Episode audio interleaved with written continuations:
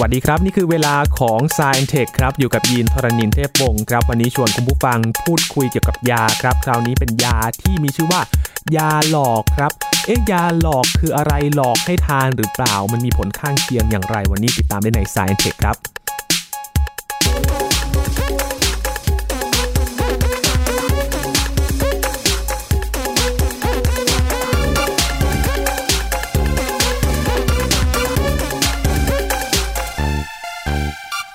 การดูแลรักษาสุขภาพร่างกายให้เป็นปกติในทางการแพทย์อย่างหนึ่งก็คือการทานยานะครับคุณผู้ฟังครับ แต่ว่า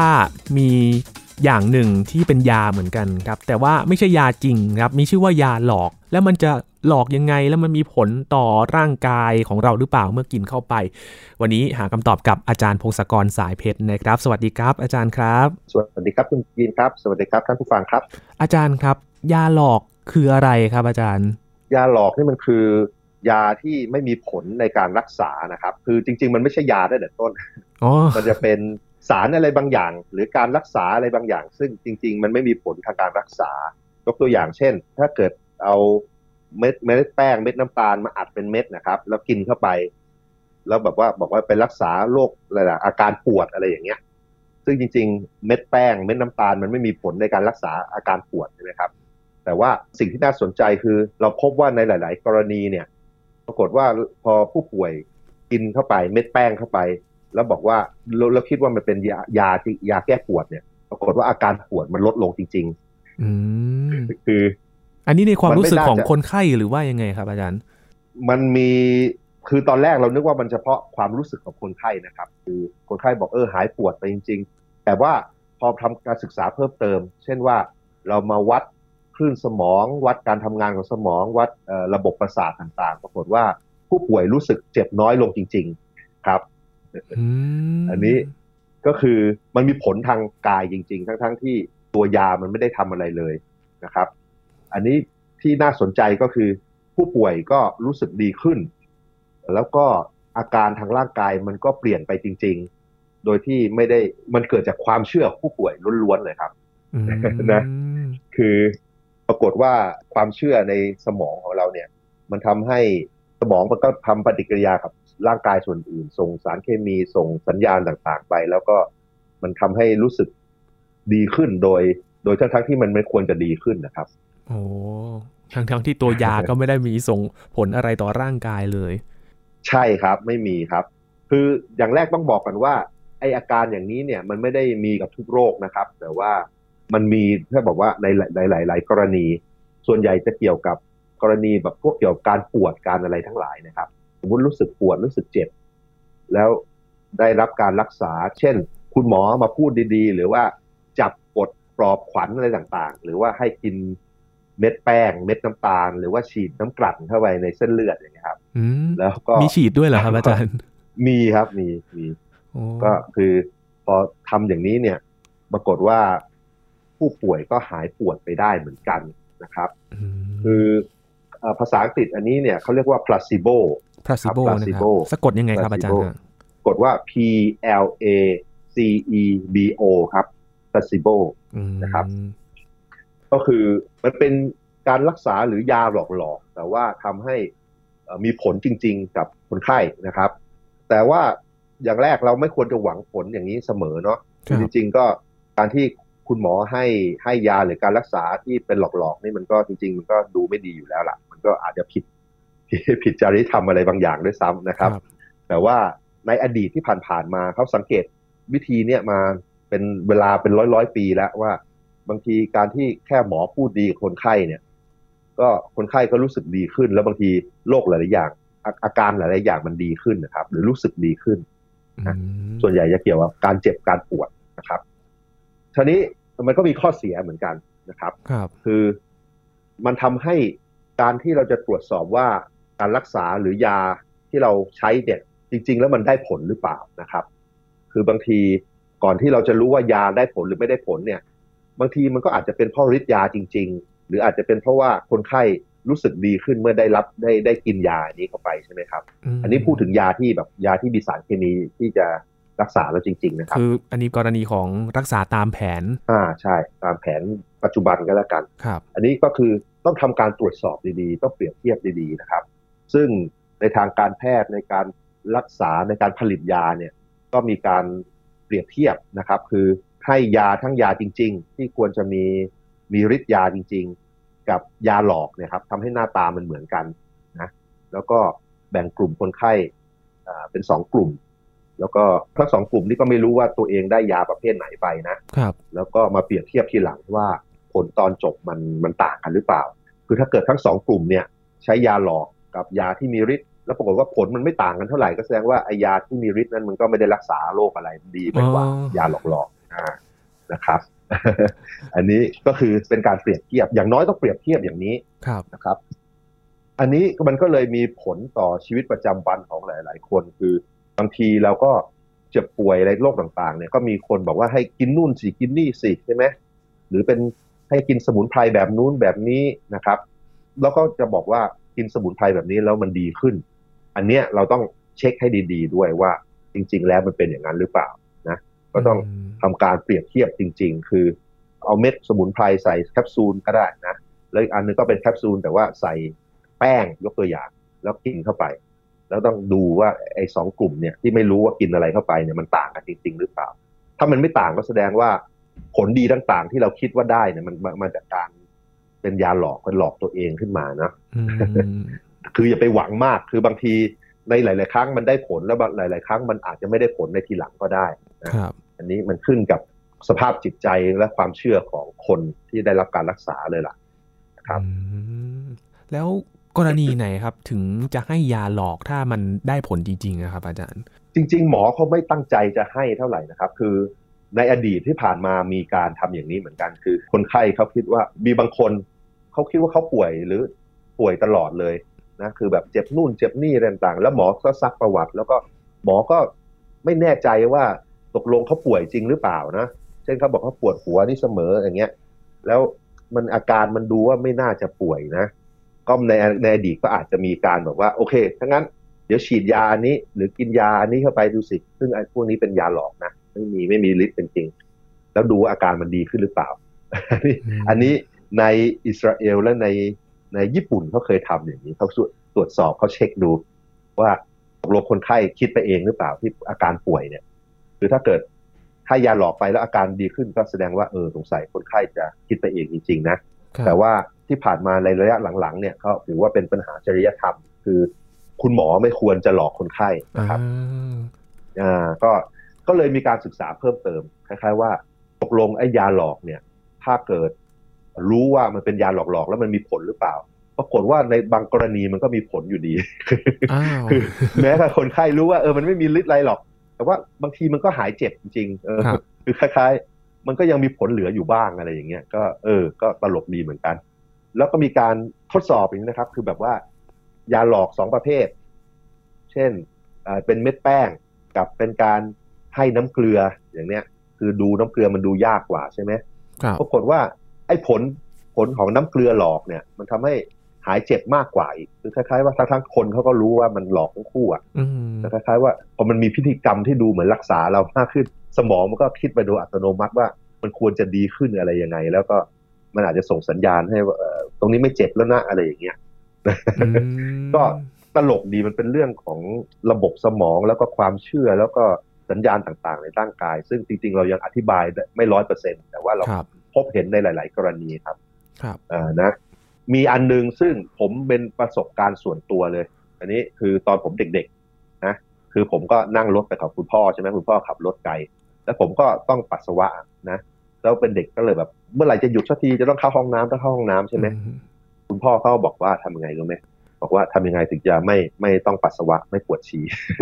เขาบอกว่าให้ให้ให้อ้าปากอ๋ออ้าปากไว้เออ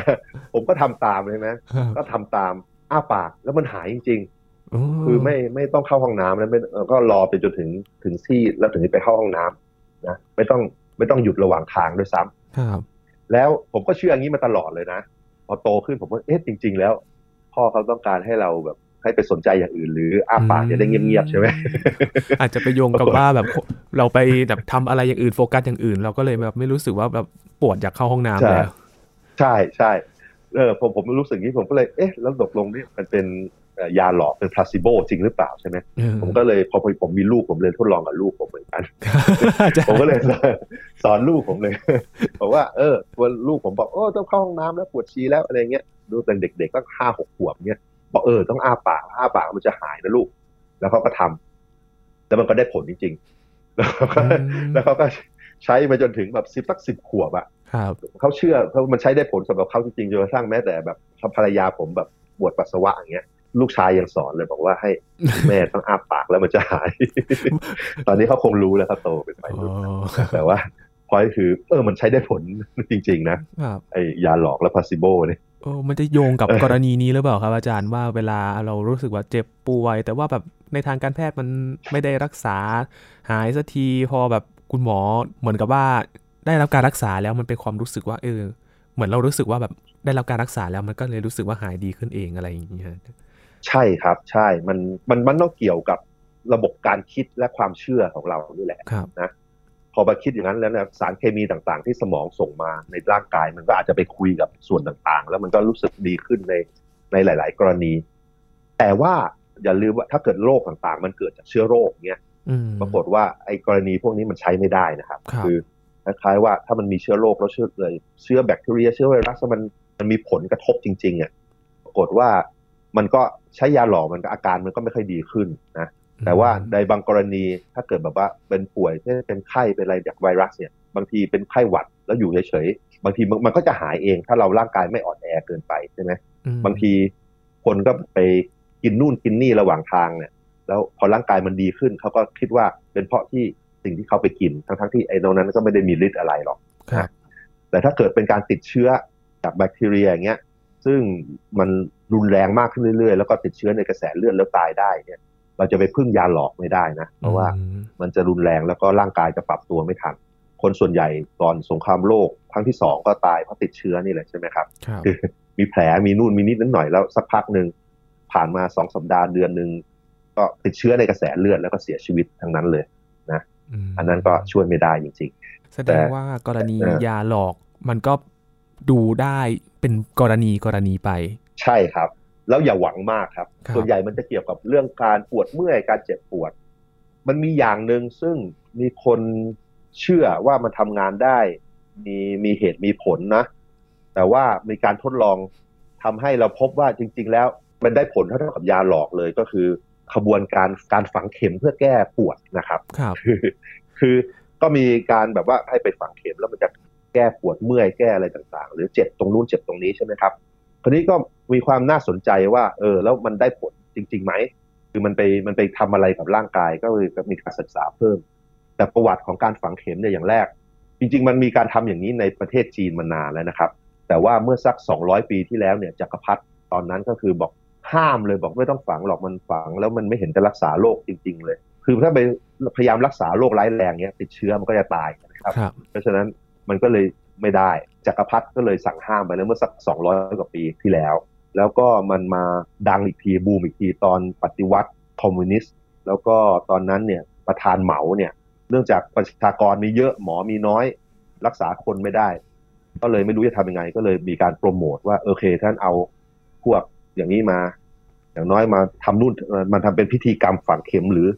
กินนู่นกินนี่เนี่ย มันทำให้บางทีหลาย ๆ คนมันอาการดีขึ้น แล้วก็ ดีกว่าไม่รักษาอะไรเลยแล้วมันก็เลยแพร่หลายไปทั่ว ซึ่งเพราะมันได้ผลจริง ๆ คือหลังจากฝังเข็มฝังอะไรไปเนี่ย หลาย ๆ คนคนส่วนใหญ่ก็จะรู้สึกดีขึ้นจริง ๆ แล้วก็ไม่เจ็บป่วย ไม่ไม่ปวด ไม่ปวดจริง ๆ แต่ว่าพอทำการทดลองจริง ๆ เนี่ย คือทดลองอย่างนี้ทดลองแบบว่า สมมุติว่าอาการบอกว่ามันปวดแถวนี้จะต้องฝังแถวๆนี้ฝังจุดนู้นจุดนี้ใช่ไหมครับ ก็มีการทดลองเปรียบเทียบกันคือ ฝังตามที่บอกว่าควรจะฝัง กับฝังแบบมั่วๆฝังตามจุดมั่วๆหรือฝังแบบไม่ต้องมีจุดเลย หรือบางทีเอาแค่เข็มไปแตะแตะกดกดแต่ไม่ได้ฝังเขาไม่ได้ทะลุเข้าไปในเนื้อจริง ๆ ปรากฏว่าเปอร์เซ็นต์การความรู้สึกดีขึ้น หรือเปอร์เซ็นต์หายปวดมันเท่าเท่ากันนะก็แปลว่าผลที่ได้เนี่ยมันเกิดจากความรู้สึกของเราจริงๆนะมันไม่ได้แบบว่าไอ้ตัวเข็มมันไม่ได้เข้าไปแล้วไปไปทำปฏิกิริยาอะไรลึกซึ้งข้างในหรอกนะ แต่ทั้งนี้ทั้งนั้นไม่ได้หมายความว่าฝังแล้วมันจะไม่หายเจ็บครับแต่เพียงแต่ว่ามันไม่ใช่อะไรล่ะ มันเป็นผลที่เกิดจากความเชื่อและสมองของเรา มันนั่งคุยกับร่างกายของเรามากกว่าอืมมันไม่มีตัวยาว่างั้นดีกว่าครับคือมันเป็นการเปรียบเทียบแบบแทงแบบมั่วๆเนี่ย หรือไม่ได้แทงเข้าไปในเนื้อกับอืมแทงจริง ๆ มันได้ผลเท่ากันนะครับโอ้โหแต่มันเอ่อก็ยัง ได้รับการรับรองอยู่ไหมครับ อาจารย์การฝังเข็มนี้คือมันคืออย่างนี้ มันก็มีการรับรองแล้วก็บอกมันมีทฤษฎีรองรับใช่ไหมครับแล้วก็แบบว่าบอกว่าการทำงานมันก็แบบมีการไปเอ่อในร่างกายเรามีพลังงานชิวิ่งไปวิ่งมาอย่างเงี้ยแล้วก็มีทวารต่างๆ ในร่างกายที่พลังงานจะวิ่งผ่าน คือไอ้ของเหล่าเนี้ยถ้ามันมีเนี่ยมันก็ต้องวัดได้ว่าปริมาณเป็นยังไงแถวไหนอืมแล้วก็ไอ้จุดที่ต้องกดไปมันก็ต้องอย่างน้อย ถ้ามันมีถ้าเราเราเอาเข็มไปฝังที่จุดที่สำคัญต่างๆ จริง ๆ เนี่ยไอการที่ฝังมั่วไม่ให้โดนจุดมันก็ไม่ควรได้ผลเท่ากันไงครับ แต่ว่ามันได้ผลเท่ากันไงมันก็เลย เออ มันไม่น่ามีหรอกอันนั้นใช่ไหมตามตรรกะและผลทดลองอย่างเงี้ยครับ คืออย่างนี้ถ้าเกิดเราดู paper ว่าได้ผลเนี่ย ได้ได้ผลหรือเปล่า มันจะเป็น paper มาจากแถวจีนฮ่องกง ญี่ปุ่นและเกาหลี แต่พอถ้าเกิดเป็นที่อื่นทำเนี่ย แล้วก็ดูคุณภาพของการวิจัยด้วยนะ ดูแบบจำนวนคนที่ทดลอง แล้วก็ดูว่าเราควบคุมผลทดลองอย่างไร แล้วก็มีการสุ่มนู่นสุ่มว่า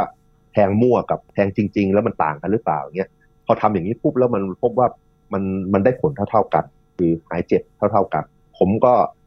จะจะให้สรุปอย่างไรก็สรุปแล้วก็ต้องสรุปว่าโอเค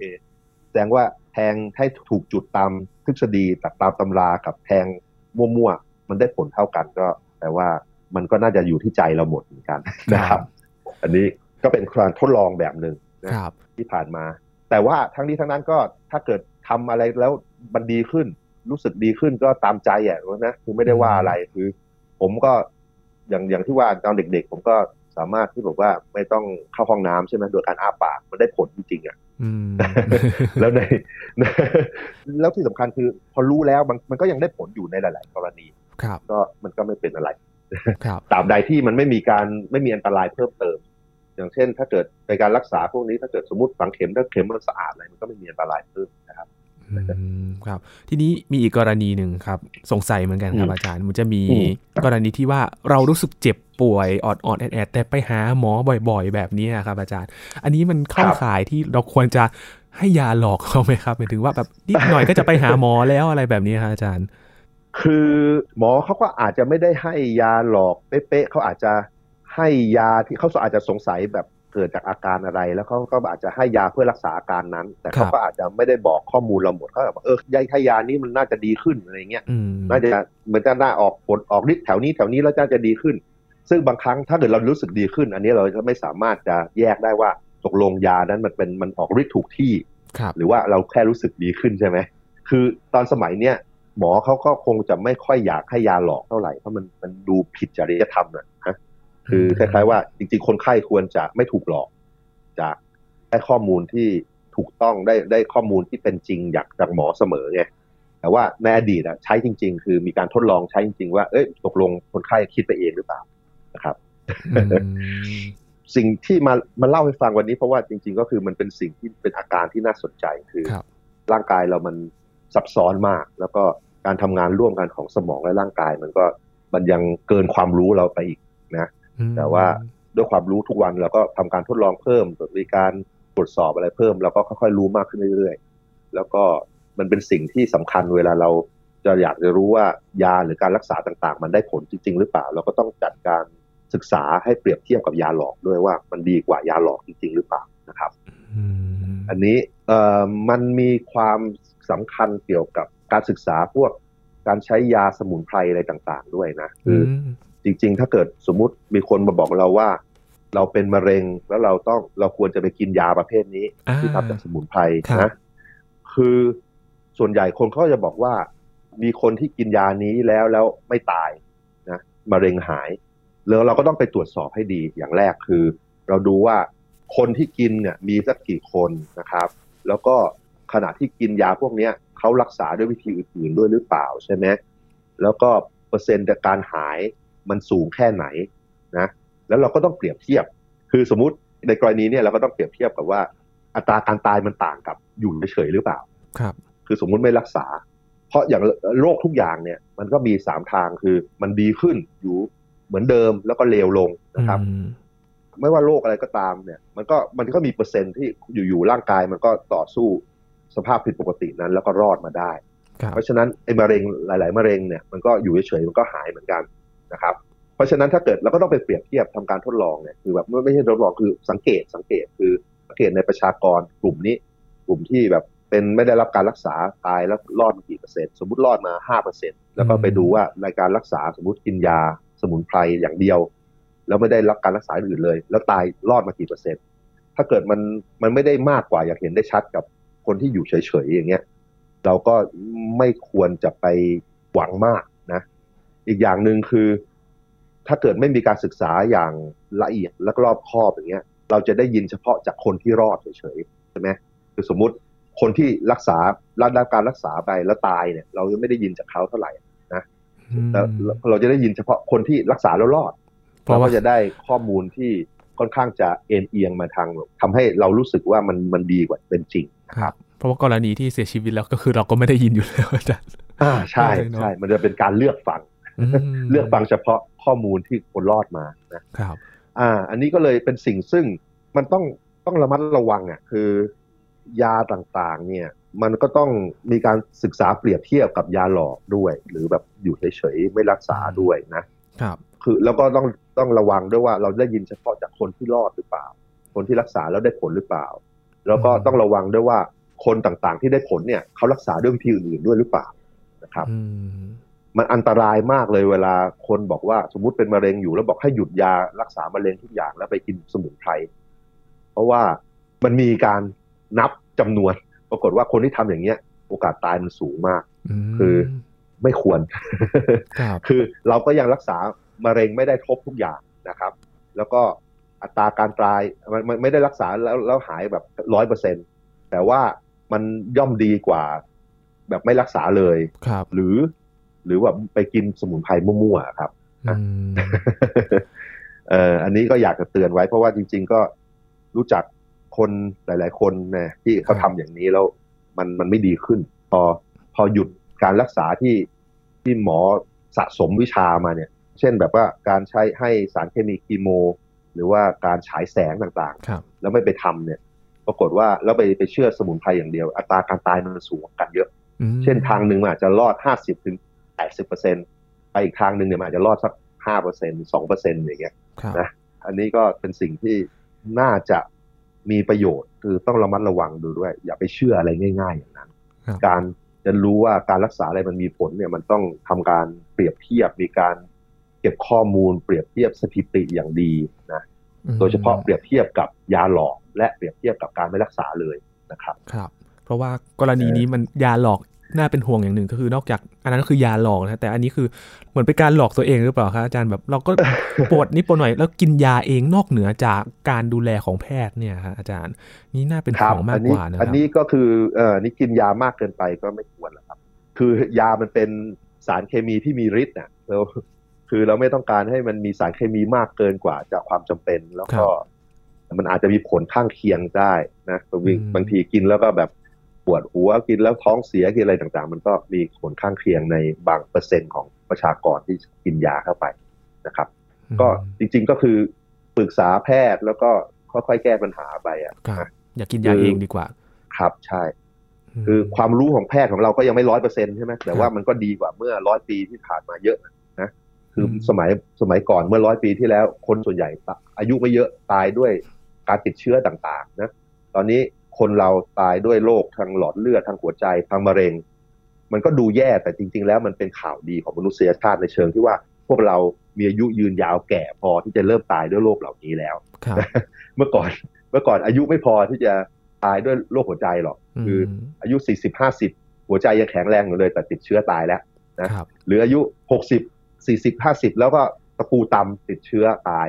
ครับไม่ได้อายุเป็นจัก70 80แล้วเริ่มมีมะเร็ง นะอืมอันนี้ก็คือโรคมันความรู้มันก็เพิ่มสะสมไปเรื่อยๆ แล้วเราก็คงจะค่อยๆ รู้วิธีรักษาโรคมากขึ้นไปเรื่อยๆนะครับ ครับ อาจารย์ครับสิ่งที่น่าสนใจต่อจากนี้ก็คือว่าเราได้เห็นอะไรจากระบบร่างกายของเรา หลังจากที่เรารู้สึกว่าได้รับยาหลอกเข้าไป จะนำไปสู่การศึกษาเรื่องอะไรเกี่ยวกับร่างกายของเราได้อีกครับอาจารย์ ครับก็น่าจะศึกษากลุ่มว่าอาจจะเป็นวิธีคิดวิธี ทำสมาธิอะไรต่างๆ แล้วมันอาจจะรู้สึกดีขึ้น อาจจะหายปวดมากขึ้นความจริงมันมีการแบบว่าการศึกษา เช่นแบบว่าพยายามคือคือพอกินยาหลอกแล้วก็แบบมีการส่งสัญญาณในสมองแบบว่าทำให้หายปวดใช่ไหมครับครับ แล้วก็มีการเช็คดูว่าคนที่แบบพยายามทำการนั่งสมาธิพยายามควบคุมจิตใจเนี่ยแล้วมันทำให้หายเจ็บปวดได้ไหมก็มีในบางกรณีมันก็ทำงานเหมือนกันคล้ายๆว่าสมองมันก็ส่งสัญญาณไปเองว่า เออ เจ็บก็ช่างมันเถอะไม่ต้องส่งสัญญาณเจ็บแล้วก็เราก็จะไม่รู้สึกเจ็บเหมือนกัน ปรากฏว่าภาพการทำงานสมองมันเหมือนกันเลย ก็เลยอาจจะมีความรู้เพิ่มเติมว่า อาจจะมีวิธีแบบพยายามคิดเพื่อว่าให้ตัวเองเจ็บน้อยลงอะไรต่างๆ ได้ในอนาคตนะอาจจะสอนกันได้ครับจากเรื่องราวของการทดลองเล็กๆนะครับ ว่า เอ๊ะถ้าเราลองแบบเอายาตัวอื่นที่ไม่ใช่ยาในการรักษาโดยตรงมันได้อะไร แต่ว่าผลการศึกษามันน่าสนใจมากๆ แล้วก็มีอะไรต้องค้นหากันต่อไปนะครับ สิ่งที่ได้จากยาหลอกตัวนี้นะครับอาจารย์ครับครับวันนี้ขอบคุณอาจารย์พงศกรสายเพชรมาก ๆ เลยครับ ครับ ยินดีครับ นี่คือ Science Tech วันนี้ครับคุณผู้ฟังติดตามรายการกันได้ที่ thaipbsradio.com นะครับติดตามกันใหม่ในครั้งหน้าครับ ช่วงนี้ยินทรณินเทพวงศ์พร้อมกับอาจารย์พงศกรสายเพชรลาคุณผู้ฟังไปก่อนนะครับ สวัสดีครับ